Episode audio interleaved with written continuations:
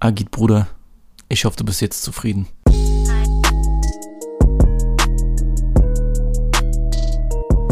Willkommen bei Weiben mit Visi, dein neuer Lieblingspodcast. Shit. Damn, son, where'd you find this? Willkommen bei Folge 36 von Weiben mit Visi, dein neuer Lieblingspodcast. Natürlich wie immer mit eurem Host Visi V, der letzte Don wie Master P. Let's go.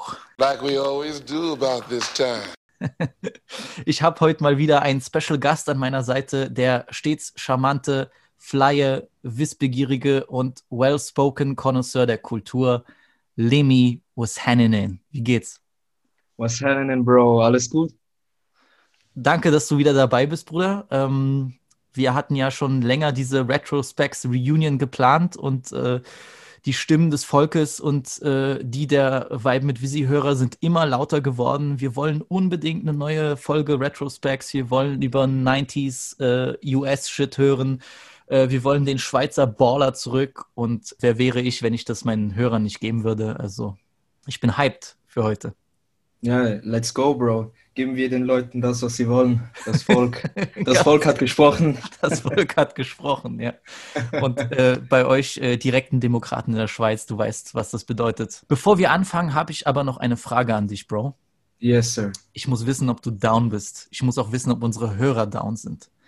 Wir stecken alle gerade in einem verlängerten, verlängerten Lockdown fest. Wir kommen nicht aus unseren Häusern. Same shit, different day mäßig. Deswegen, Limi, Bruder, hast du Bock, mit mir eine Reise zu machen? Natürlich, Bro. Natürlich.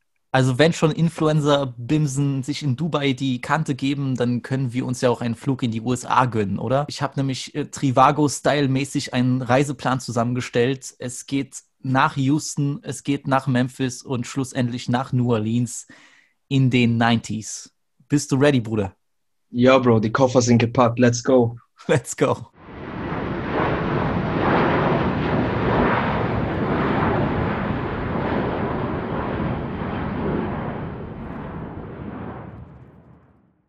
Die heutige Folge von Retrospects dreht sich nämlich um äh, fünf mehr oder weniger underrated, aber doch geliebte Dirty South, Down South Classic-Alben aus den 90ern. Während es bei unserem letzten Aufeinandertreffen noch um East Coast, West Coast Konflikte ging, schauen wir heute auf die Third Coast, die dritte Küste, wie das UGK so schön gesagt haben. Denn während damals der Osten und der Westen Beef hatten, so war der Süden am Grinden. Äh, Barbecues, Grills, Trap Houses, Riding on Chrome und 40 Grad Hitze. ergeben eine explosive Mischung für extrem gute Musik. Und ich meine, es ist 2021, äh, seien wir ehrlich, Südstaaten-Rap hat komplett übernommen. Atlanta ist seit Jahren schon das Hip-Hop-Mecker schlechthin. Trap regiert auch schon seit, sagen wir, fast 15 Jahren. Und äh, die Ursprünge für diesen Overtake liegen aber 20, 30 Jahre zurück. Daher wollen wir auch von den alten Classics einen Bezug zu der neuen Musik schaffen und euch diesen Mikrokosmos, der nicht wirklich klein ist, näher bringen. Zum Beispiel haben Limi und ich äh, in Folge 16 auch über die berüchtigten Source Awards 1995 gesprochen, als Snoop sich mit der New Yorker Crowd angelegt hat, weil die West Coast keine Liebe bekommen würde. Naja, bei genau derselben Veranstaltung hat ein ganz junges Duo namens Outkast den Award für Best New Rap Group gewonnen und äh, wurde ebenfalls ausgebuht. Und da stand ein ganz junger Andre 3000 auf der Bühne und sagte damals. Spoiler Alert, es stimmt, sie hatten sehr viel zu sagen. Ich würde sagen, wir fangen an in Houston, genauer gesagt im Fifth Ward bei einem legendären Trio namens Ghetto Boys. Damn, it feels good to be a gangster. A real gangster ass nigga plays his cards right. A real gangster ass nigga never runs his fucking mouth, cause real gangster ass niggas don't start fights. And niggas always got a hot cap. Äh, die Ghetto Boys, die bestehen aus Willie D, Scarface und Bushwick Bill. Es sind alles äh, für mich jedenfalls verschiedene kontroverse Charaktere. Scarface ist den meisten noch als äh, Solokünstler bekannt und Bushwick Bill fiel sofort auf, eben weil er kleinwüchsig war. Ähm, wann hast du eigentlich von Ghetto Boys das erste Mal wirklich mitbekommen oder waren sie auf deinem Radar, waren sie auf deinem Schirm?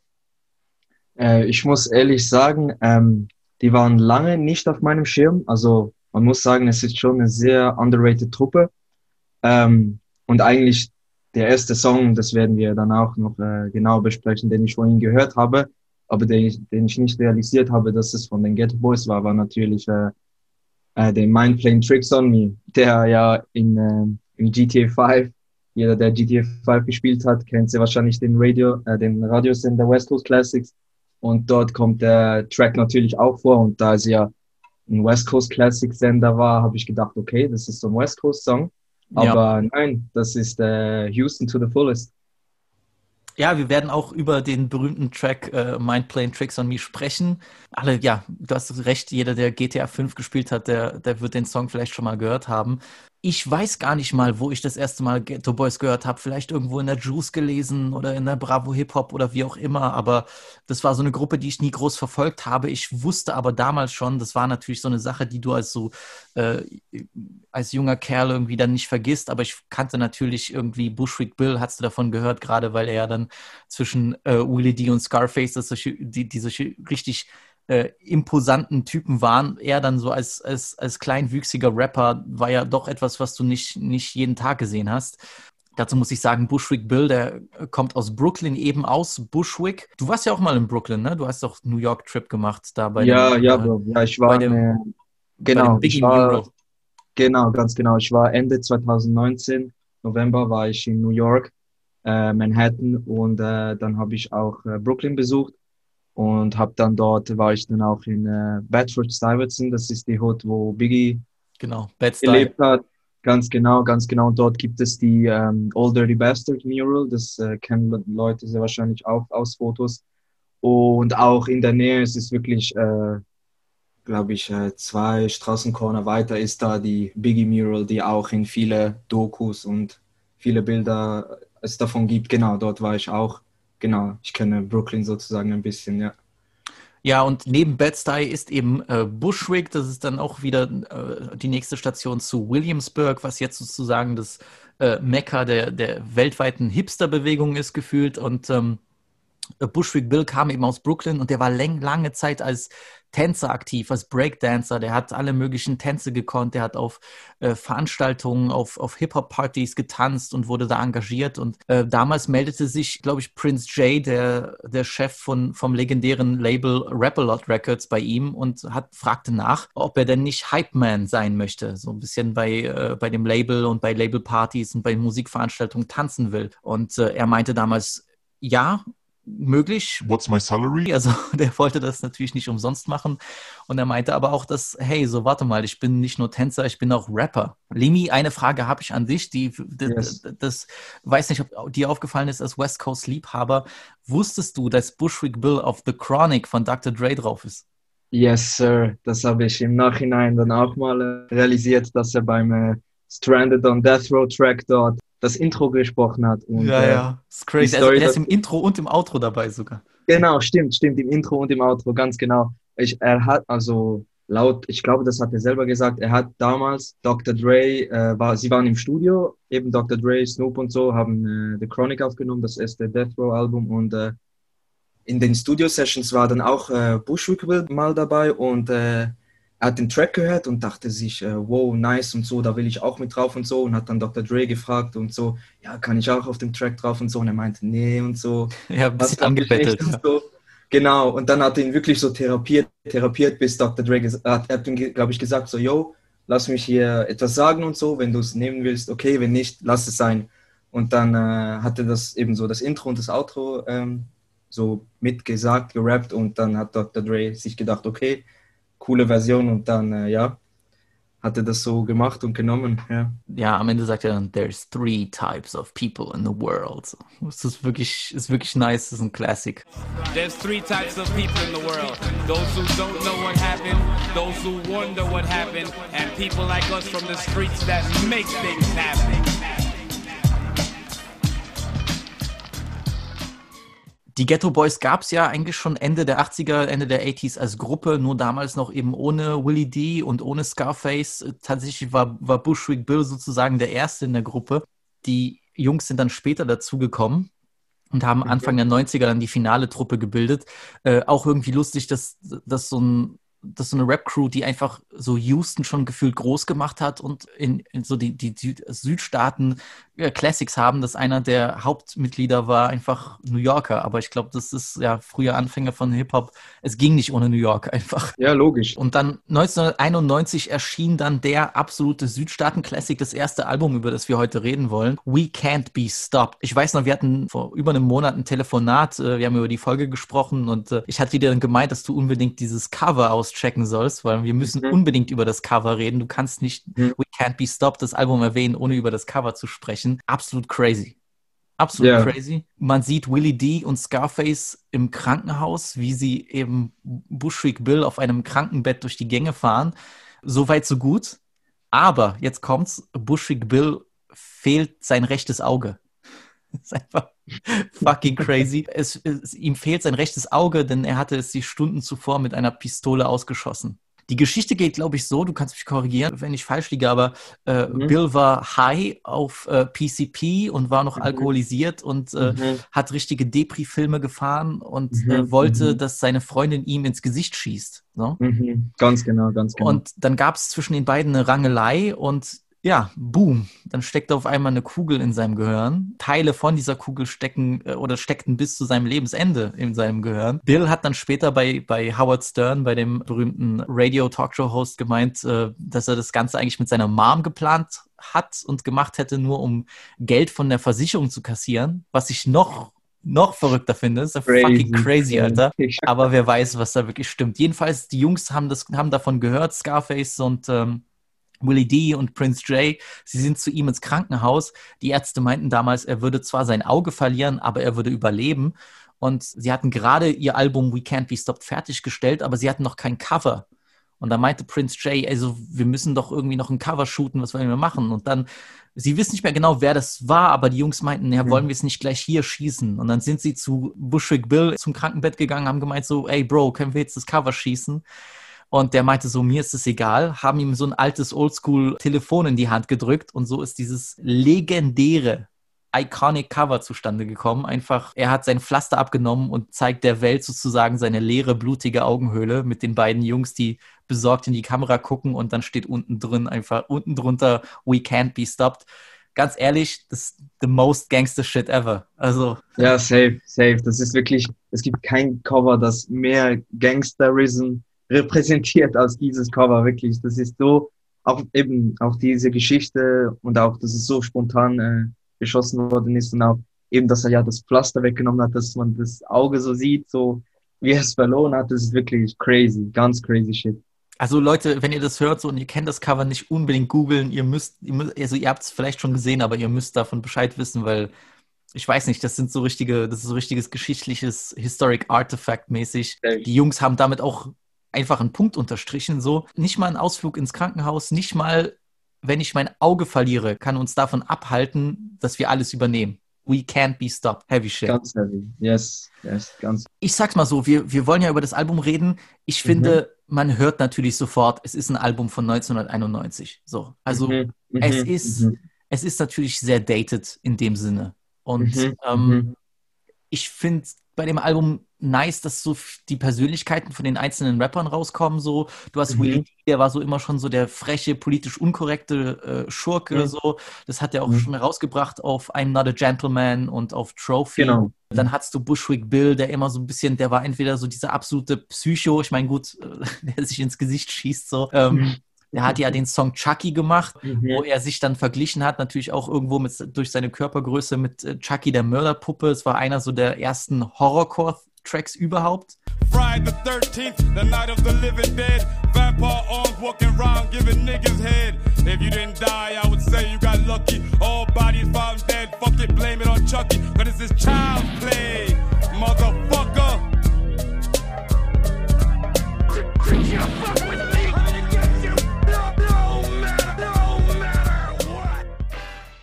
Mhm. Und dann hat er auch ein bisschen auf Playboy gemacht, auf The Other Level. Mhm. Ähm, finde, Sehr, sehr witziger Track. Ja, safe. Finde aber irgendwie der interessanteste Rapper und auch innerlich zerrissenste ist natürlich Scarface. So, Mhm. der sehr oft so seine persönlichen und mentalen Dämonen auf dem Album abgeladen hat. Ich finde, es wird nirgendwo deutlicher als auf der ersten Single und vielleicht, ja, man kann es auch so sagen, einem der besten Rap-Songs aller Zeiten. Mhm. Äh, wir haben schon darüber geredet. Mind Playing Tricks on Me. She helped me out in this shit. But to me, she was just another bitch. Now she's back with her mother. Now I'm realizing that I love her. Now I'm feeling lonely. My mind is playing tricks on me.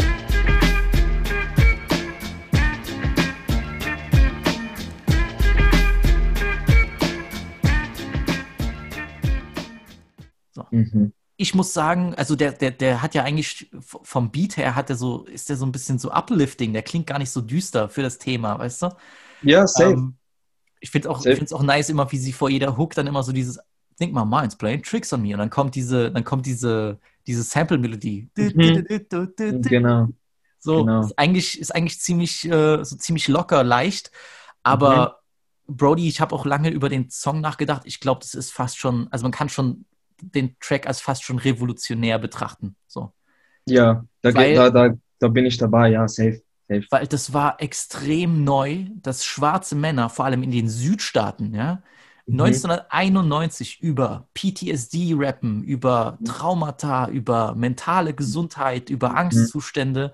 So, äh, das war unerhört. Sowas gab es nicht. Weißt du, du musstest auf der Straße hart sein und du hast Gangster-Shit gemacht und du hast Leute umgelegt. Und wir haben hier einen der härtesten Typen ever, Scarface, der Mhm. einfach so offen zugibt, dass er nachts nicht schlafen kann, weil er Angst hat, dass Leute ihn ermorden. So, das ist einfach Mhm. crazy gewesen für die Zeit.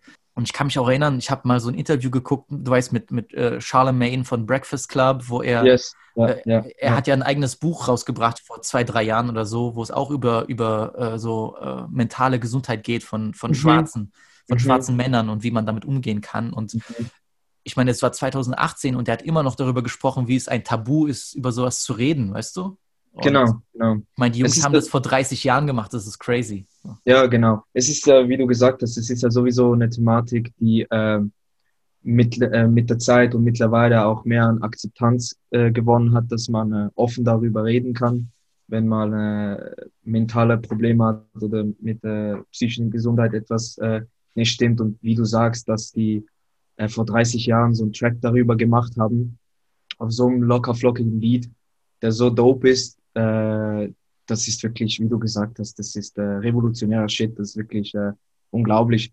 Das ist auch, ähm, da gibt es auch eine, also Willie D hat auch mal gesagt, ähm, dass es, äh, man, man weiß es ja, das habe ich auch in der letzten Folge gesagt, dass ja die New Yorker äh, zu dieser Zeit, eben vor allem Ende 80er, Anfang 90er, waren sie ja sehr ablehnend gegenüber Artists aus äh, anderen Regionen, eben sei es aus der West Coast oder eben vor allem aus dem Süden. Ja, Und, alles, was ähm, nicht New York war, eigentlich war. Ganz genau, War ganz genau, ganz genau, ganz genau. Und äh, vor allem auch gegenüber dem Süden hatte man ja, äh, gab es ja allgemein so die Einstellung, dass es ja Leute aus dem Süden, das sind so ein bisschen so die, so die, so ein bisschen so die Hinterwäldler sozusagen. Ja, das ist genau. wirklich so in, in der allgemeine Konsens in der Amer- in, in den USA so. Und ähm, deshalb war auch eben waren sie auch, äh, vor allem die Ghetto Boys, eine der ersten Gruppen, Hip-Hop-Gruppen, also Straßen-Hip-Hop-Gruppen waren ja auch eben sehr anti, so äh, sozusagen, ja, fickt euch und fickt euch, wir machen unser Ding. Und Willie D, sorry, eben, jetzt komme ich auf den Punkt, hat mal äh, gesagt, ja, als sie ein, äh, war auch, äh, hatte sie ein Konzert in New York und die waren eben sehr ablehnend, haben sie ausgebuht und alles. Und dann, als das Album rauskam, haben sie Mind Playing Tricks on Me im Madison Square Garden ausverkauft ähm, äh, so präsentiert. Also es war ein Konzert und sie hat das dort gespielt und eben Madison, im Madison Square Garden ausverkauft so. Das ist schon, sind schon Statements so. Ja, und plötzlich war auch Bushwick Bill in seiner Heimatstadt wieder ein großer Star, weißt du? Also Safe, auch safe. erzählt im Interview, dass die Leute einfach nur geschrien haben, weil sie meinten, oh, das ist unser Lokalheld, weißt du? Also so Mhm. schnell geht das manchmal. Safe, safe. Ah nee, der, der, der Track ist mega und das Storytelling ist unfassbar gut. Das zeigt auch Mhm. irgendwie die, die Stärke von Ghetto Boys. Die sind, das ist Gangster-Rap, aber es ist sehr Storytelling-lastiger Gangster-Rap. Mhm. So. Mhm. Auch Scarface, der dann beginnt zu sagen, eben über so die Gedanken, die ihn nachts wach halten, so At night Mhm. I can't sleep, I toss and turn, candlesticks in the dark, visions of bodies being burned, four walls just staring at a hitter. I'm paranoid, sleeping with my finger on the trigger. Also Let me drop some shit like this here. At night I can't sleep. I toss and turn, candlesticks in the dark, visions of bodies being burned. Four walls just staring at a nigga. I'm paranoid, sleeping with my finger on the trigger. My mother's always stressing I ain't living right, but I ain't going out without a fight. Mhm. ist auch, er erzählt auch sehr bildlich, weißt du, und das war immer die Stärke von Scarface, deswegen, äh, ich Ja. habe das mit dir auch schon mal besprochen, Scarface wird auch jetzt rückblickend angesehen als einer der absoluten so Goat-Rapper, vor allem des Südens. Safe. Und viele, viele meinen eben jetzt, nach all den Jahren kann man auch sagen, so Scarface muss sich jetzt nicht verstecken von seinem Status äh, vor eben einem Park, vor einem Biggie, vor einem Nas, vor einem Jay. So. Mhm, ganz genau, ganz genau. Also wie du sagst, äh, seine Skills waren schon von Day One vorhanden.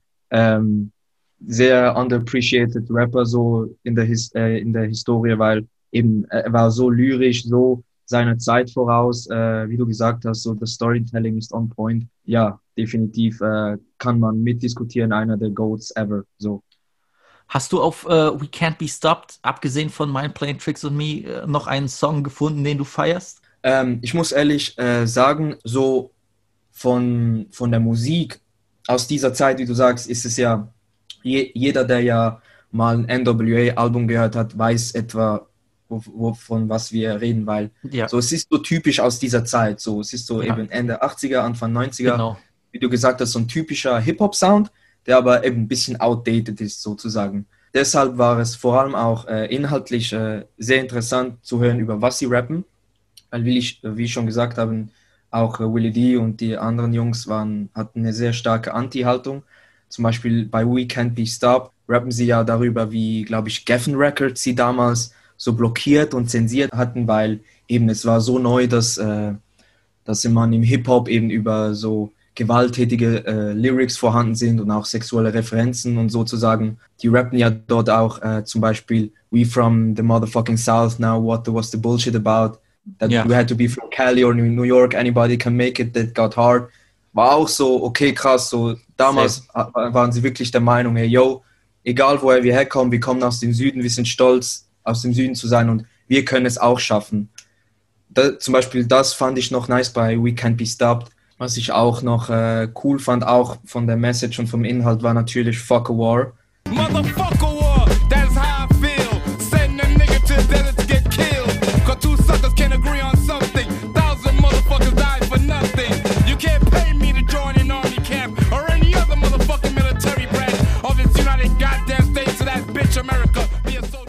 Safe, da gehe ich mit, ist auch einer meiner Faves von dem Album. Safe, safe, wie Es Bush ist sehr Will. lustig, aber so trotzdem so conscious und sozialkritisch. Ganz genau, ganz genau, ganz genau. Eben wie Bush, wie Bushwick Bill eben da. Zuerst man hört ja das Telefonat und dann Genau, denkt er sich, genau. Der äh, feigst sich ab, weil er, weil Genau. er eingezogen wird von der Armee, ja. Ganz genau, ganz genau. Und, und dann eben noch die Meinung, eben auch zu dieser Zeit, gleich wie das mit Mind Playing Tricks on Me, dass man zu dieser Zeit so eine Meinung hatte und sagt, ja, wir sind anti-war, das bringt gar nichts, ihr schickt hier junge Männer in den Krieg und sie sterben sowieso und Ja, ich musste das? so lachen, als Bushwick Bill dann sagst so, ich muss in den Krieg ziehen, nur weil zwei Schwänze sich nicht einigen können, so. Ja, genau, ganz genau.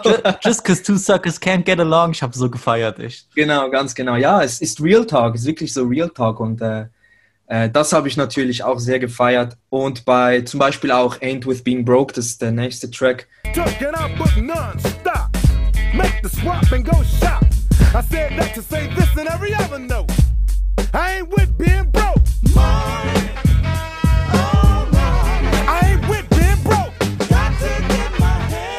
Some. Fand ich auch äh, in Kombination mit, äh, mit dem Inhalt, fand ich auch das, äh, der Beat und das Sample nice, weil es war so ein bisschen so funky und das, Mhm, mhm. das gefällt mir so aus dieser Zeit und äh, das, dort rappen sie, glaube ich, auch darüber eben, äh, oh, aus welchen Hoods sie kommen, wie broke sie waren und wie sie so jetzt ein bisschen äh, Ganz geschafft haben, sich zu etablieren, ganz genau. So, das sind so diese Tracks, die für mich so ein bisschen ähm, Ja. auch ausgestanden sind und so ein bisschen meine Faves sind so von diesem Album, ganz Safe. genau. Ja. Für ich würde noch Quickie erwähnen, weil ich den extrem Ja. nice fand. Einfach auch schon wie am Anfang so, ich glaube, es ist Will Yee, der so, damn, I need some pussy right now. So. Und äh, Oh, yo, bring a friend, I got a buddy with me. Ain't got no friend. What? Just come and get me. I guess you know what's up. Yeah, I know what's up. I ain't down for a love affair, I just wanna fuck. Friend, come get me. Yo, don't bullshit me. She thinks I want a long one, but I just want a quickie. Der ganze Track ist wie so, eine, so, wie so ein Booty Call, aber so als so Genau. Conversation als Track. Ich Genau. den Beat aber auch nice. Das ist so richtig, so ein richtiger Ja. super Laid-Back-Track und dann auch diese Genau. Idee, dass, dass er das Gespräch mit der Frau so eben als Song verarbeitet, weil du hörst auch das Genau. Mädchen dann immer reden. Fand ich Mhm. nice. Für 91 auch ziemlich, äh, ziemlich, Mhm. ziemlich modern von der Idee her. Ja, Du hast schon recht. Es ist sehr 80s-lastig vom Sound. Es ist jetzt nicht unbedingt so ein, Genau. so ein, so ein Album, was man äh, so ständig anschmeißen könnte zum Genießen, würde ich sagen. Mhm, Aber, mhm. aber dafür äh, gibt es äh, äh, das für mich vielleicht nicht das wichtigste Album von Ghetto Boys, aber das beste von 97, The Resurrection. Äh, Mhm. Oder ich glaube 96 ist das. Äh, das kann ich definitiv den, den Leuten empfehlen, weil ähm, das hat dann so ein bisschen noch ausgereifteren Sound, diese Einflüsse von West Coast, aber dann mit diesem schweren, so schweren Südstaaten-Sound, mit dieser, mit diesem ganz eigenen Verständnis von, von Rap. Das sind Classics drauf wie Still und das ist ein unfassbarer, also einer der größten Gangster-Rap-Banger aller Zeiten.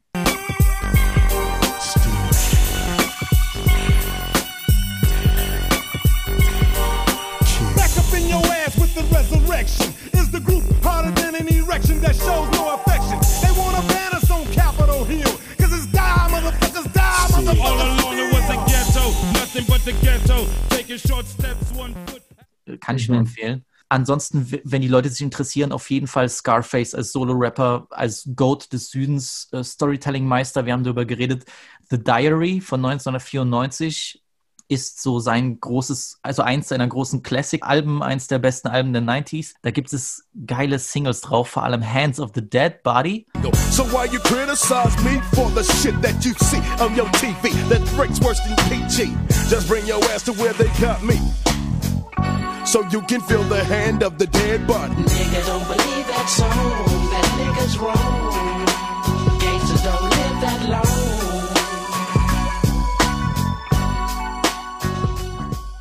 Da geht es schon im Jahr 94 darum, wie er sozusagen von der Gesellschaft äh, verbannt wird und ausgeschlossen wird, weil er Gangster-Rap macht. Und er erwähnt in dem Song auch Tupac und andere, andere Rapper. Gibt es ein super geiles Video. Ich glaube, Ice Cube ist auch in dem Video mit dabei. Also so super Mhm. nice. Da sieht man auch, wie Ice Cube dann, ähm, wie Ice Cube dann inspiriert wurde für seinen eigenen Track äh, Gangster Rap Made Me Do It, wo er ja auch darüber rappt, wie er in eine Ecke gestellt wurde, dadurch, dass er Gangster Rap macht. Und natürlich der Song No Tears.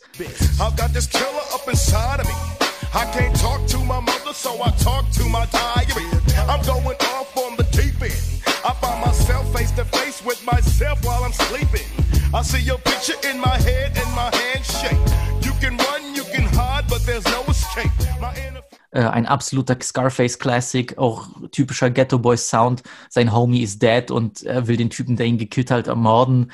Einfach Storytelling Gangster Classic Shit, so weißt du, das muss man mal gehört haben, das muss man, das kann man immer pumpen. Und wer wirklich keinen Zugang findet, ich kann es nur empfehlen, ich hatte dir das, dir das auch schon mal gesagt, jetzt ist es sogar auf Netflix in Deutschland, ich weiß nicht, ob es in der Schweiz auch auf Netflix ist, äh, die berühmte Kult Komödie Office Space ist auch auf, äh, ist jetzt bei Netflix Deutschland, kann man angucken. Jeder, der 90 Minuten sich amüsieren möchte, entertained werden möchte, muss die Komödie mal gucken. Da gibt's auch viele Memes von diesem nervenden Chef, äh, der immer sagt, mm, yeah, mm, that would be great. Äh, Also ihr werdet, ihr werdet den Typen wiedererkennen, wenn ihr das googelt. Und da sind mehrere Ghetto Boys und Scarface Tracks äh, werden in dem Song verwendet, auch gerade in extrem lustigen Szenen. Und so hat sich irgendwie auch der Sound von denen für immer verewigen lassen. Daher, wer Office Space guckt und danach nicht Ghetto Boys feiert, der hat was falsch gemacht. Deswegen für mich Ghetto Boys und ich will jetzt gar nicht ihre Uniqueness abschreiben.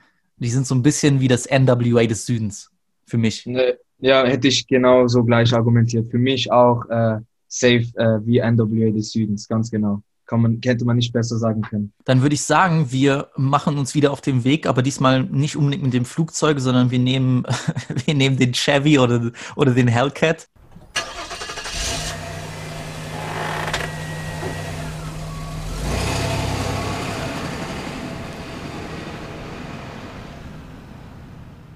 Wir fahren in das 90 Kilometer entfernte Port Arthur, Texas. Und zwar die Geburtsstadt der Underground Kings UGK. I got your hope, but hope I break your knees. Full of Dawn, Perignon, and water for the D. It's Dawn Perignon, it's supposed to bubble. Just be like that sometimes. It's Dawn Perignon, it's supposed to bubble. Just be like Ich bin auf UGK das allererste Mal durch äh, den äh, Hit Big Pimpin' von Jay-Z aufmerksam geworden. Das ist einer meiner absoluten All-Time für immer und ewig bis zu meinem Tod Lieblings-Rap-Songs ever, aller Zeiten, für immer. Ich, Big Facts, Big Facts. We doing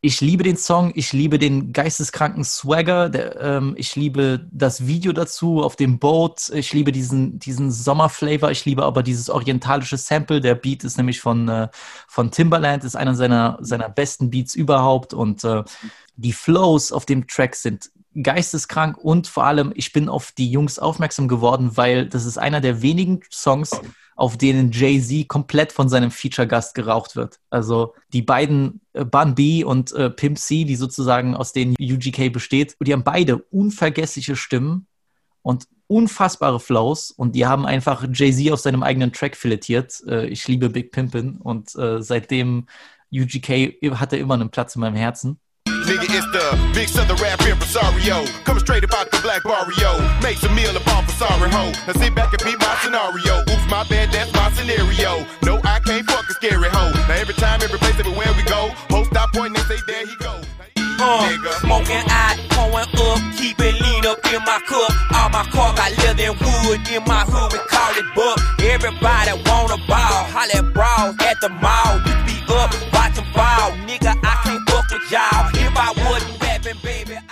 Die beiden haben 92 und 94 schon Alben rausgebracht, äh, die für Texas wichtig waren. Zu einem, zum einen Too Hard to Swallow und äh, Super Tight.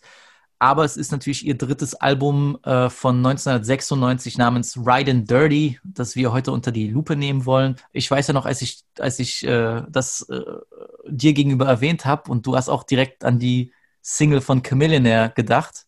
They see me rolling, they hating, patrolling and trying to catch me riding dirty, trying to catch me riding dirty, trying to catch me riding dirty, trying to catch me riding dirty, trying to catch me riding dirty. My music. Genau, genau. Ähm, ja, den, den Welthit kennt jeder, aber Chamillionaire bezieht sich auch direkt mit dem Song auf UGK und eben auch auf das Album. Also viele von den Slangs, die die beiden etabliert haben, das, die, die finden sich dann wieder in, äh, in, der, in der Arbeit von Chamillionaire, von Paul Wall, von, äh, äh, wie heißt er, ähm, von Slim Thug. Also die Jungs hatten einen unfassbaren, unfassbaren Einfluss. Mhm, mhm. Hast du UGK eigentlich verfolgt? Ähm, nicht, also ich muss ganz ehrlich sagen, so alles, was aus dem Süden kommt, aus dieser Zeit, war bisher nicht groß auf meinem Schirm. Siehst du, Aber du bist wie- auch so ein New Yorker Snob. Ja, so ein bisschen sozusagen. Ich kann nichts dafür. Nein, Sorry. alles gut, deswegen ist cool, weil, du, weil mich heute deine Perspektive interessiert, weißt du? Genau, ganz genau. Und wie auch bei dir, ähm, als ich das erste Mal eben so die Jungs gehört habe und wahrgenommen habe, war auch auf dem Big Pimpin' Track von Jay-Z bei dem Volume 3 Album, das ich auch liebe. Ganz genau. ähm, dass äh, eben die, die Timberland dort mit den Beats und auch das Hype Williams Video und wie Bon V auf den Beats leidet, unglaublich. Wirklich. Crazy.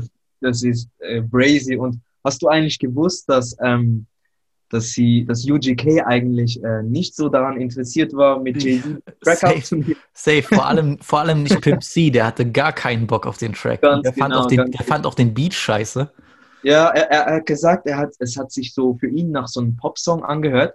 Ja. Und es hat ihn so stark verunsichert, weil er nicht äh, wusste, was so die Leute davon halten sollen, wenn jetzt äh, UGK als Gruppe sich so musikalisch von ihrer traditionellen Richtung so äh, verändern würden.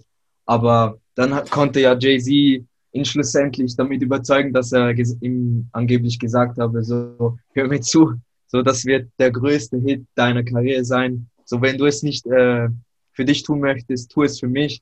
Und äh, ja, das war der richtige Entscheid. Das war ja ein rieser Hit. War unglaublich. Ist bis heute auch, glaube ich, die erfolgreichste Single von UGK. Also, Safe. Ja, das ist safe, das kann sein, das kann sein. Und was ich ja so noch lustig finde, ist, dass er ja auch beim Videodreh hat er, war auch so ein bisschen abneigend gegenüber und ich glaube, sie, sie haben das Video, weißt du, wo sie das Video gedreht haben? Ich mag mich nicht erinnern, aber sie mussten Pimp C's Teil irgendwie extra in Miami aufnehmen, weil er irgendwie nicht ins Ausland fliegen wollte oder irgendwas. Also Ja. mit Pimp C damals war wirklich so schwer, aber es hat sich gelohnt. Safe. es hat sich definitiv gelohnt.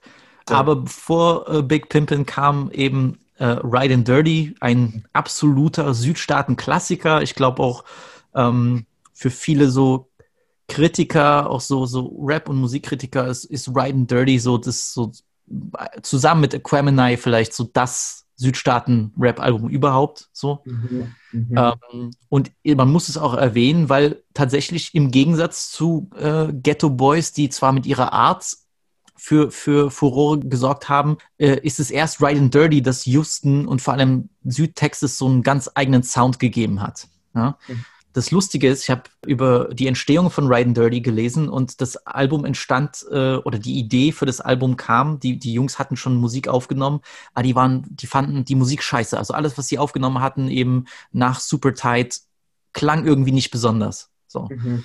Und Pimp C war damals schon äh, ein, äh, hat sich damals schon ganz gut verstanden mit dem berühmten DJ Screw aus Houston. Mhm.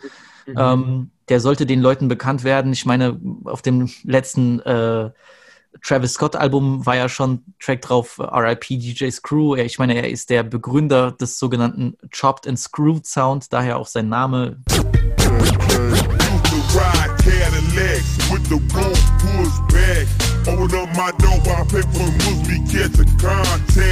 Living our life wrong, cause it was supposed to live long. Indem man eben die Sounds sozusagen runterpitcht und verlangsamt und dann eben mit diesen Cuts versieht, war ja auch oder ist bis heute Tradition, dass viele Südstaaten-Alben nochmal eine Chopped and Screwed Version haben.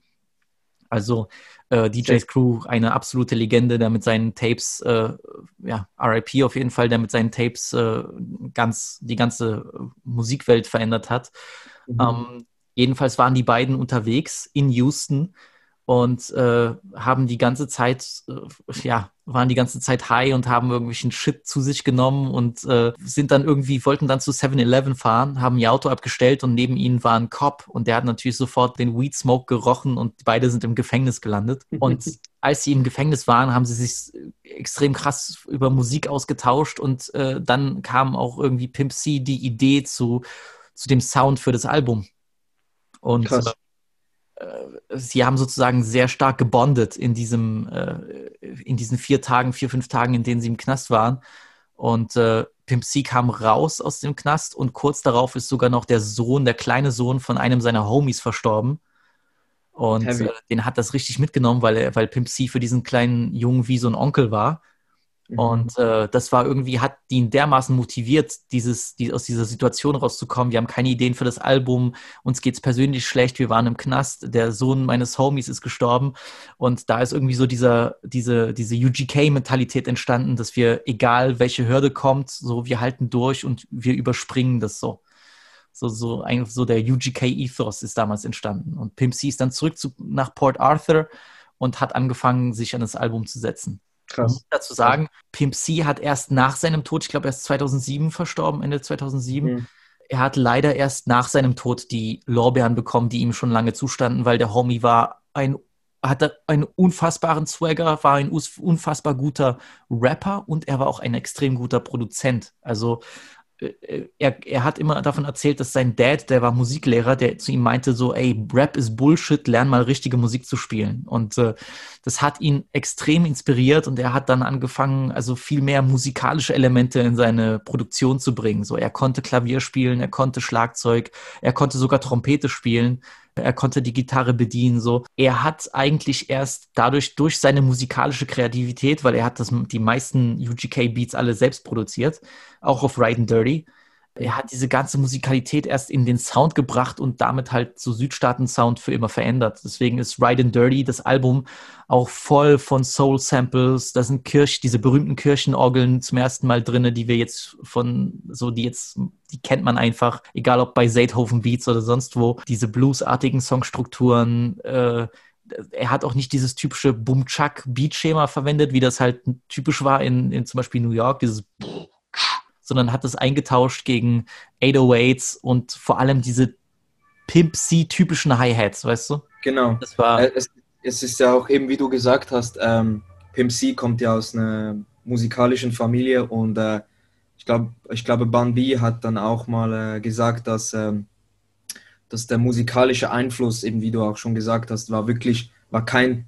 traditionelle RB-Musik, sondern war wirklich so Blues-Musik und Gospel-Musik, weil er damit ja auch aufgewachsen ist. Und das hört man auch in der Musik. Also Ja, ich finde, das wird nirgendwo mehr deutlich als in dem absoluten Evergreen One Day. ja, safe.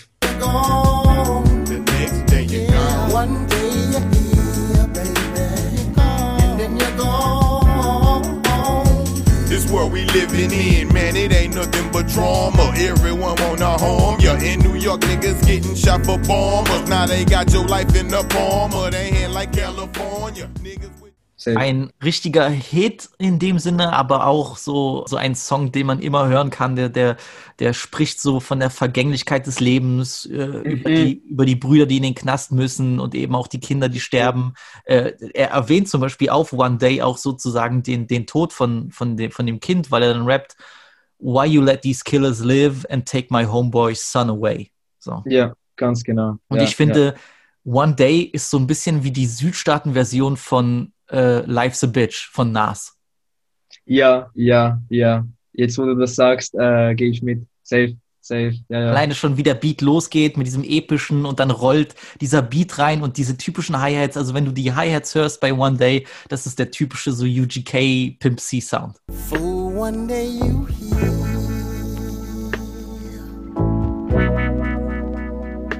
and then you're gone.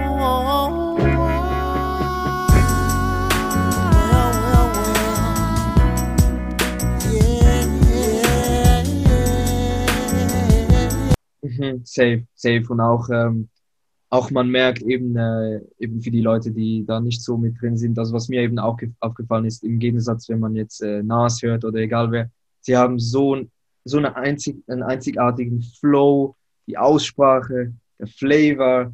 Es ist wirklich, und eben Real Talk, äh, Absolut. über das Leben. Es ist wirklich so, eben, ich glaube, das weißt du, das habe ich dir ja auch erzählt. Scarface, der, der Rapper, der ja in der Gruppe mit den Ghetto Boys war, hat ja für das Untouchable Album, das ist ja, kam 97 raus, hat er mit Tupac einen Song aufgenommen. Mm, Und- Smile. Genau, und Scarface hat dann äh, Tupac das Album Ride and Dirty von UGK gezeigt. Und äh, Tupac kannte die natürlich nicht. Und hat dann das Album reingehört und hat dann sich auch gedacht, damn, eben dieser Track One Day, das fand er so krass, war so begeistert von dem Song und der Gruppe und das Album, dass er dann auch erkannt hat, so damn, so ich habe keine Ahnung, wer diese Jungs sind, äh, aber so diese Jungs reden so den gleichen Shit, von wo, wovon wir reden, sozusagen West Coast oder einfach Leute aus der Straße und hatte dann auch Interesse, so mal mit diesen, mit UGK so zu kooperieren und was zu machen. Deshalb, das zeigt auch so, dass Tupac von so einem Song wie One Day so krass äh, begeistert und inspiriert war. Das zeigt, wie krass der Song wirklich war und ist, ja, safe. Safe, ja. Du hast es schon vorhin erwähnt, sie haben einen richtig eigenen Slang etabliert, so mit diesem Mhm. Vokale langziehen und dieser Ja, typische Southern Brawl, weißt du, aus Drink wird Genau. Drank, aus Ball wird Ball. genau. Und äh, genau. natürlich der Classic-Begriff Trill. Das ist ein, Ja. ein, ein Mix aus True und Real. Und Mhm. ähm, ich habe letztens auch ein Video geguckt, das war, glaube ich, von dem Album Super Tight, also 94. Da gibt es einen Mhm. Part, wo Pimp C schon das Wort Crunk erwähnt. Also, Ja, ja, das kam, wurde erst zehn Jahre später mit Lil Jon wirklich groß, aber du weißt, also man sieht, wie weit die ihrer Zeit schon voraus waren, zum Teil. safe, safe, safe. Ich finde, das Album kann, lässt sich auch super durchhören. Weißt du, dann hast du Tracks wie Murder, äh, der Oh, Bun B-Part ist Ja. crazy. Ja, Der ja, Flow Murder, ist geisteskrank. Well, it's Bun B, bitch, and I'm the king of moving chickens, not them finger lickings. Sticking niggas that be tricking, you need a swift kicking. Your ass is right for the picking, now as my pocket sticking. I'm be kicking nickel slicking, you sick when I be clicking. Now take a look at the bigger nigga, my liquor swigger. Player hater, ditch digger, figure my hair trigger. Give a hot one to your Murder ist mein absoluter Lieblingssong von diesem Album. Das Okay, okay, un- nice. Wirklich unglaublich. Der, der Song, der ist so dope. Der Beat ist dope. Und äh, Bun B ist wirklich, wo er mit seinem Part angefangen hat, wusste ich, okay, Feierabend. Wirklich, wie, wie unglaublich er, er also, also seine Story, das, was er erzählt, ist einfach, ja, wie Gangster er ist und wie er jemand sozusagen so ersticht oder umbringt. und wie krass er mit diesen Lines das so sinnbildlich beschreibt und äh, zum Beispiel I'm a frivolous, if, a if get wetter than a river. So wirklich so, damn, diese Wortspiele, diese, diese Lines, diese, die Reime, auch die Struktur, wie er rappt, das ist wirklich Bun B, finde ich sowieso ein unglaublicher Rapper und der Song, der ist wirklich so, für mich Ja. wusste ich, das ist crazy, crazy shit. Ja, äh, ich habe auch gehört, dass er seine Shows auch gerne mit dem, mit dem Track startet, verständlicherweise so. Und du hast auch Ja. in dem Beat so diese typischen Five-Töne, die später viel populärer werden würden in den 2000ern. Also Murder, ein unfassbarer Track. Und natürlich muss man den absoluten Classic Diamond and Wood erwähnen. Ja, ja. Diamonds up against that wood. I put, I put us down the half. No, I'm looking good. I'm banging screw, nigga. Diamonds up against that wood. I put, I flip down the Ave, you know I'm looking tight. These jealous niggas looking at me and my car so shy. Wanna take my life and want to jack, but I see all through that. Never let these bitch niggas take what's my nigga. Der, der Titel nimmt Referenz an äh, äh, Pimp C meint, dass er sozusagen eine Diamantenkette trägt und die wird, die drückt die beim Fahren die ganze Zeit gegen die Holzverzierungen an seinem Lenkrad, weißt du? Und äh, er, er, ja, und er erwähnt auch in der in der Hook heißt es ja richtig ein Bang and Screw, also er, er, er, er hört DJ Screw Tapes in seinem Auto, so macht schon die Referenz an DJ Screw und es ist halt Ja, so eine krass. typische Dirty South Hymne, auch diese, du hast schon diese runtergepitchten Stimmen zum ersten Mal, so also diese leichten Chopped and Screwed Anleihen. Mhm. Es ist irgendwie Mhm. so der perfekte 90er Dirty South Track für mich.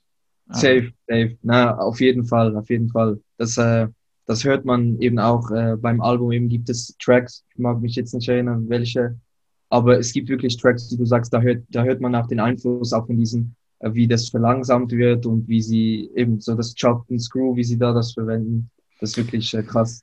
Ja, ich finde zum Beispiel so ein Song eben wie Diamond Wood oder der Anfang von One Day, das hätte auch 2000, das hätte auch jetzt nicht vor allzu langer Zeit rauskommen können, weißt du? Also es gibt einige Stellen an dem Album, äh, bei dem Album, die noch ziemlich frisch klingen, beziehungsweise zeitlos, muss ich ehrlich sagen. Also Ja, die Musik safe. hat zum Beispiel viel besser gealtert als jetzt äh, We Can't Be Stopped. So. Ja, safe, safe, auf jeden Fall. Ist Ich- auf jeden Fall mu musikalischer und äh, zeigt auch den Einfluss, den Pimp C als Produzent auch hatte. Safe. Ich mag auch den Song Good Stuff. Das ist so ein Funk-Banger über Big Ja. Ass Titties und Player-Shit. So. Das ja, ist, äh, einfach Flags, einfach zusammen, Flags. zusammen äh, mit Pinky Ring auch der andere funky Track, da kommt auch dieser Funk-Einfluss rein. Es ist sehr, Genau. sehr nice, wie die dort flowen. The stardom in the shows, the chauffeurs in the stokers, hotel beaches in the hoes. I got the haters and the jackers and the million dollar crackers trying to close me down, but I got ghetto love. I'm Pimp C, bitch. I'm coming down richer than rich, so bitch, you know you gotta give me good stuff.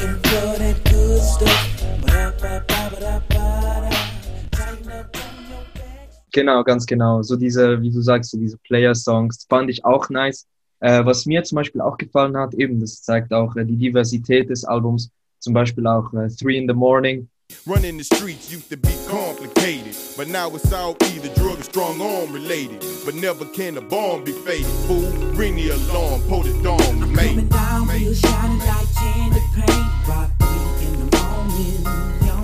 wish I could come down, but you know I can't. Cause I'm leaning off the bank and the good old. I got five on the weed, So mehr düster, so eine düstere Stimmung, sehr atmosphärisch, aber der Beat gefällt mir unglaublich gut. Auch. Ja, das ist der auch der, glaube ich, einer von zwei Tracks, die nicht von Pimp C produziert wurden, sondern Three in the Morning wurde von DJ Screw produziert. Also Sogar, okay, Mhm. krass. Das wusste ich nicht, krass, krass.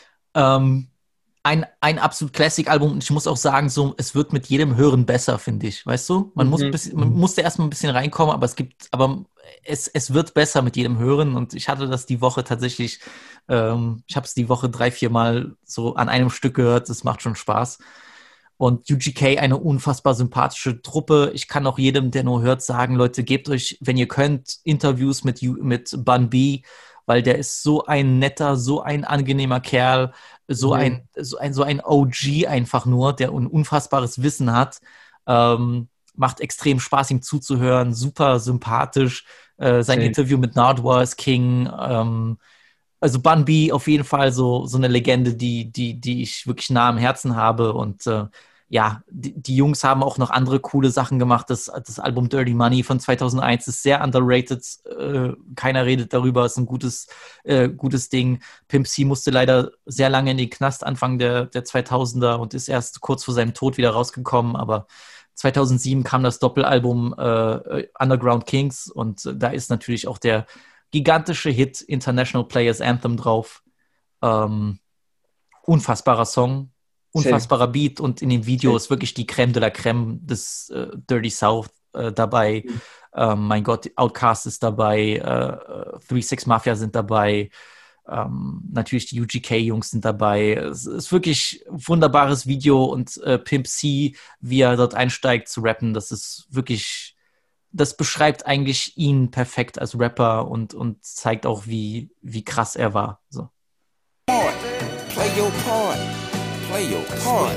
My bitch a choose it, lover. Never fuck without a rubber. Never in the sheets like it on top of the cover. Money on the dresser, drive a compressor. Top notch hoes get the most, not the lesser. Trash like the fuck for forty dollars in the club. Fucking up the game, bitch, it gets no love. She be Ich würde sagen, wir steigen wieder in den Flieger. Was sagst du? Yeah, let's let's go.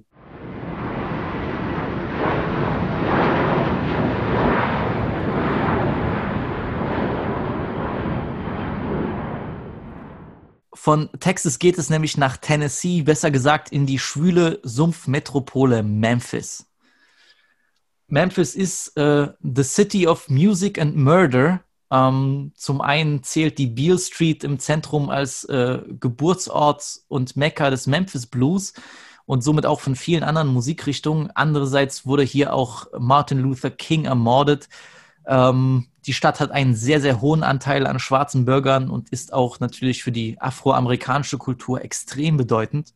Genau da ist auch der Geburtsort des legendären Duos 8 Ball and MJG. It takes a nigga that's hard from the start. You gotta have heart to meet a bitch, smack her down, then rip her apart. It's all in the game. A nigga can't change if you don't break a bitch,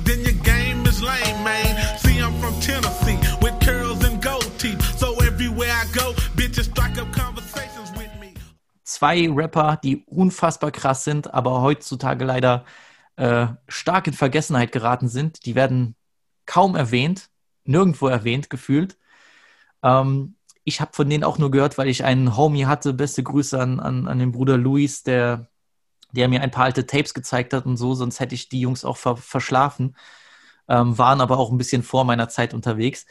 Äh, wir sprechen hier wirklich von zwei der besten Südstaaten-Rapper aller Zeiten.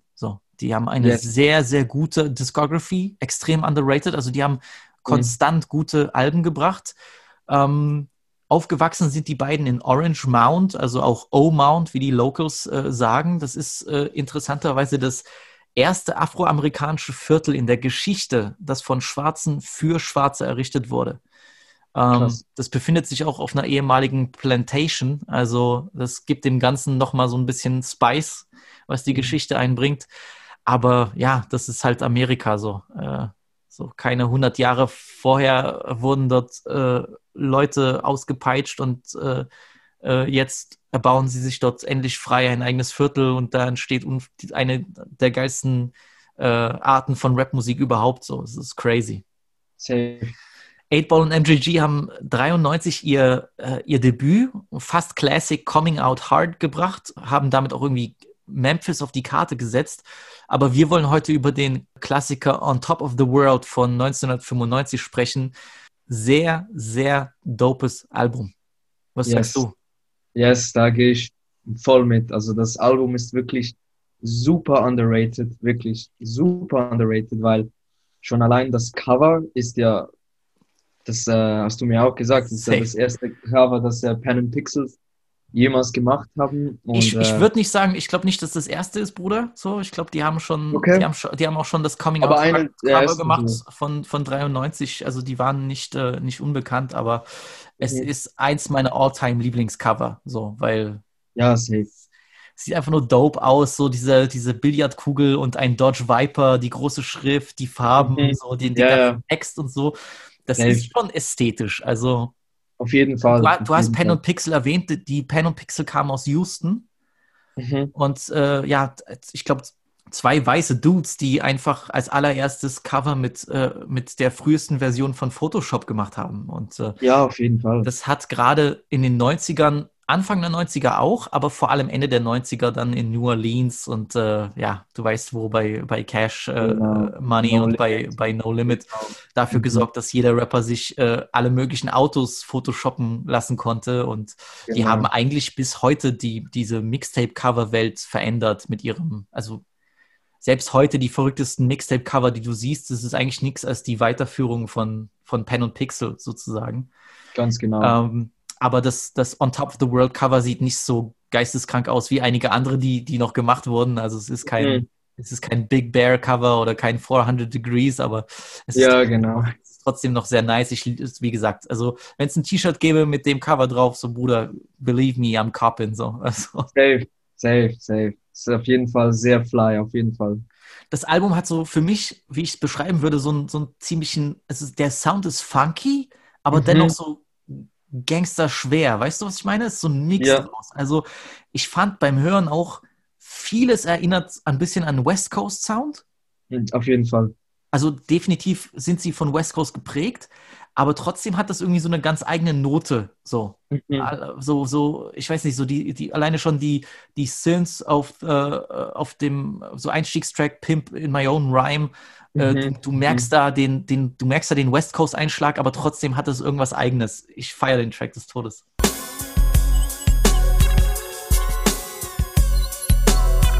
Uh, light up the bomb, cause here I come. Is a bizarre, got the remedy. Dr. Green Sticky got the cure for me. Pimp type. I'm so tight, taking flight like a kite. When the wind blows, creeping in my Timbos. Most Safe, ich auch, safe. Ich finde, das ist so richtiger so Pimp, Pimp-Shit. Das ist richtiger Pimp-Sound, also Tracks, die du so laut im Auto aufdrehen kannst und du fühlst dich einfach nur geil. Auf jeden Fall, auf jeden Fall. Es ist wirklich, äh, wie du gesagt hast, äh, ein Album, das äh, sehr an West Coast erinnert, aber trotzdem so die eigene Note hat. Also T-Mix, der ja das Album, äh, das ganze Album produziert hat, ist auch ein sehr underrated Producer. Er hat ja auch, ja, ich weiß nicht, ob du das gewusst hast, er hat ja dann auch in den 2000er Jahren, hatte dann auch äh, für Cash Money dann einige Ah, okay, krass. mitproduziert. Zum Beispiel Carter 2 hat er mitproduziert von Lil Wayne. Mm, Like Mm. Father, Like Son. Äh, damn.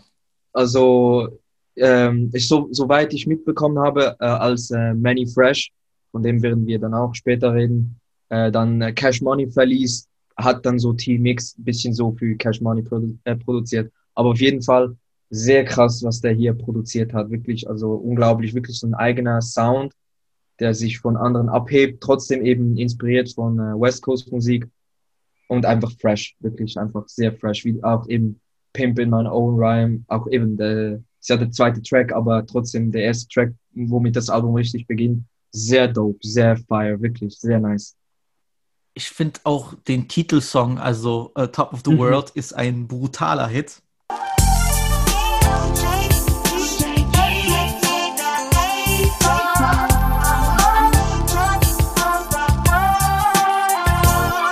Uh, let me drop it on the one. It's the Fat Mac, dope like an A ball. That's why people call me that. Some used to call me Mr. Big, but I had to flip. Now they Safe.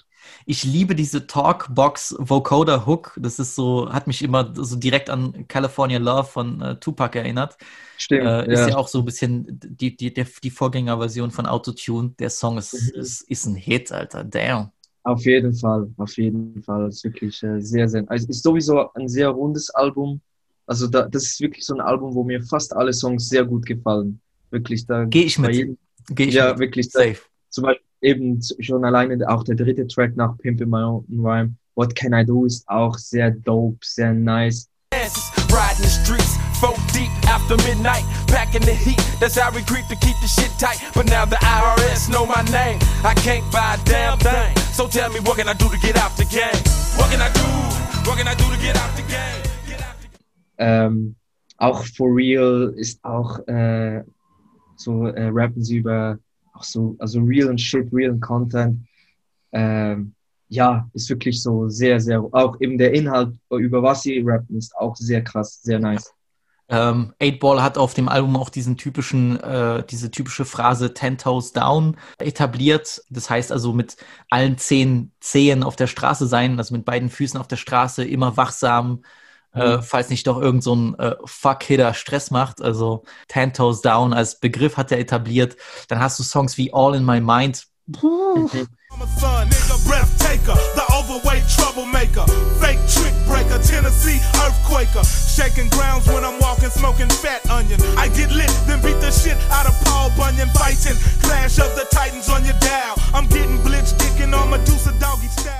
a das ist vielleicht mein Fave von dem Album sogar. Ich finde, der Beat knallt Krass. so richtig dreckig und die Synths brennen sich ein. Die Jungs Ja. rappen straight Gangster Shit und darüber, dass man halt immer ready so für Kugeln sein muss. Aber weißt du, Eightball was- hat eine der geisteskranksten äh, so Einstiege überhaupt und der Flow so auch wie dann kommt so Breathtaker, The Overweight Troublemaker, das ist Todesfeier. Also vor, vor allem, es ist eben so, so ein krasser Song. Und dann, als der Track so fertig ist, denke ich so, okay, es ist fertig, aber dann kommt einfach noch so dieses Gitarren-Outro. Das war wirklich so Crème de la Crème, wirklich. Das ist so zu krass. So für 1995 sowieso der Track unglaublich. Sehr, sehr krass. Sehr, sehr krass. Sehr, sehr Safe. krass. Ähm, auf dem Song ist auch Big Mike gefeatured. Das war für kurze Zeit auch mal ein äh, Member von den Ghetto Boys. Just Ganz saying. genau, ganz Also- genau. Das ist, ähm, das ist auf dem Track da, wo auch ähm, E40 und äh, Mac Mahler, Friend of Foe gefeatured sind. Das sind ja Artists aus, äh, aus der Bay Area. Ganz genau. Die hast, die hast du ja auch bei unseren letzten Folgen kurz erwähnt. Ja. Ähm, genau, eben Big Mike, er ist ja auch äh, so ein Houstoner Rapper.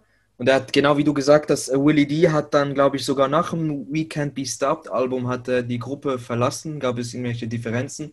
Und dann hat sich ähm, der Rapperlot äh, CEO hat sich dann entschieden, okay, wir nehmen dann Big Mike als äh, Ersatz. Und dann haben sie in dieser Konstellation Big Mike, ähm, Bushwick Bill und äh, Scarface haben sie dann auch ein Album gemacht. Yes. Ähm, hast, du, hast du eigentlich auch gewusst, dass ähm, Dr. Dre, also Dr. Dre wollte Big Mike äh, bei Death Row unter Vertrag, also wollte ihn sein. Wusstest du, wusstest du das? Nein, krass. Das ist, äh, weil Big Mike war ja, bevor er die Ghetto Boys gejoint hat, war ja mit dem Rapper 3-2, waren sie ja die Convicts-Gruppe, nannten sie sich. Dann haben sie, glaube ich, 91 das Album gemacht, Convicts. Also ich habe das Album noch nie gehört, muss ich ehrlich sagen. Aber Dr. Dre hat das Album damals gehört äh, und war Fan davon. Woll, ging zu Suge Knight und sagte, ey, yo, die sind krass, wir müssen die sein. Aber Suge Knight ging äh, sehr langsam an die Sache ran.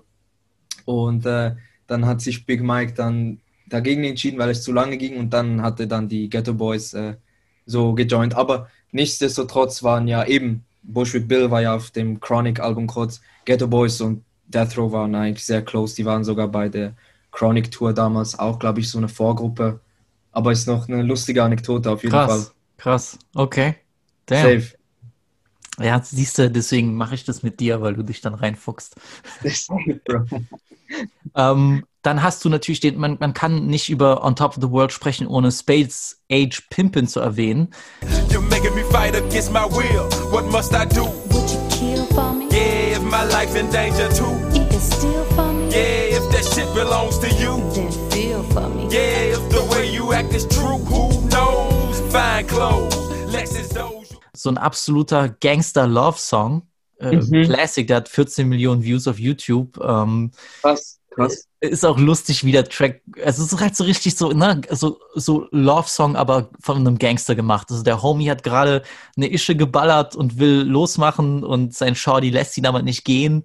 Ähm, Genau. da hast du in der Hook auch so, so Fragen, so Would you still love me mäßig, wenn ich das und das machen würde. Also hat mich Mhm. irgendwie direkt erinnert an 21 Questions von 50. Ähm, Ja, weil es so, ja. so, ein ähnliches Mhm. Konzept ist. Ja, auf jeden Fall. ja, Äh, ja, ey, die Lines sind doch todeslustig so. Your mouth was fantastic. The fuck test, you passed it. So, nice.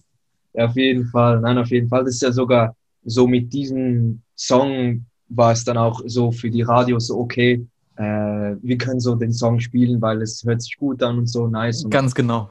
das war so ihre Single aus dem Album, ganz Yes. genau, den, den sie dann bekannt gemacht hat, auf jeden Fall. Krass. Und dann das Album endet mit dem letzten Song Break 'em Off und also wirklich besser kann so ein Album nicht enden. Ich finde es so der perfekte. Abschluss, ist so ein richtiger Safe. Representer-Banger.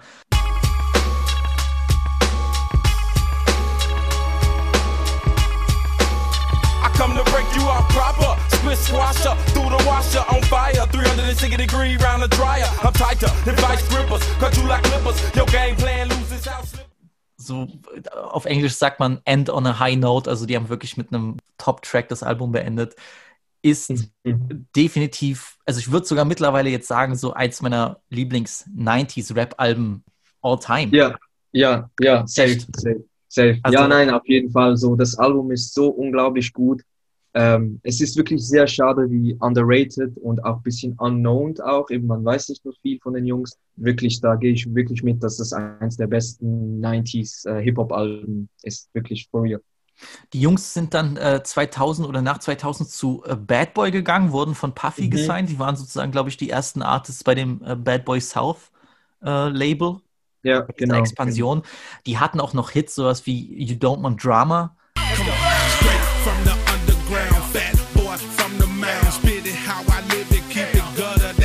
Get down. I wanna see you get it crunk. Let a nigga know what hood you from. Everybody with me drunk as fuck. Break it down and roll it up. Aber die sind leider nie international groß geworden. Und äh, Genau. jetzt ist es ein bisschen still um die beiden. Ich weiß, MJG hatte noch ein, ein Solo-Album von nicht allzu langer Zeit, aber schade, weil die haben eine super Discography. Ich hab's gesagt, aber Coming Out Mhm. Hard von 93 ist schon dope. So Songs wie Mhm. Pimps sind krass. On the Outside Looking In von 94 ist, ist brazy. Dann hast du 99 ein Album In Our Lifetime. Super Ja. dope. Ain't it funny? The things we do to get paid. The shit we do to show niggas that we ain't afraid. Yeah, I got my education on the streets. Doing dirt, left a nigga with some muddy feet. Everyday life brings everyday drama. Smoking weed only makes a nigga mine.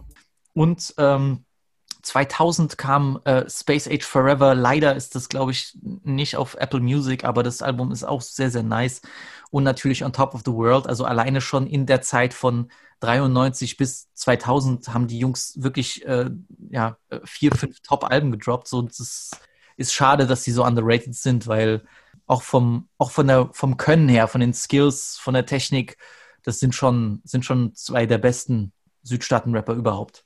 Safe, safe. Also, dass, man- dass allein äh, Puffy, die da in den 2000er gesigned hat, zeigt auch schon der, der Einfluss und den Impact, den sie in den 90er mit ihren Alben hatten. Safe. Das war Teil 1 von Retrospecs Südstaaten Classics der 90s. Am Montag geht es dann weiter mit Teil 2 und da sprechen wir über die vielleicht einflussreichste Rapgruppe aller Zeiten und über einen Mann, der für die größte Hitzewelle of all time gesorgt hat. Stay tuned.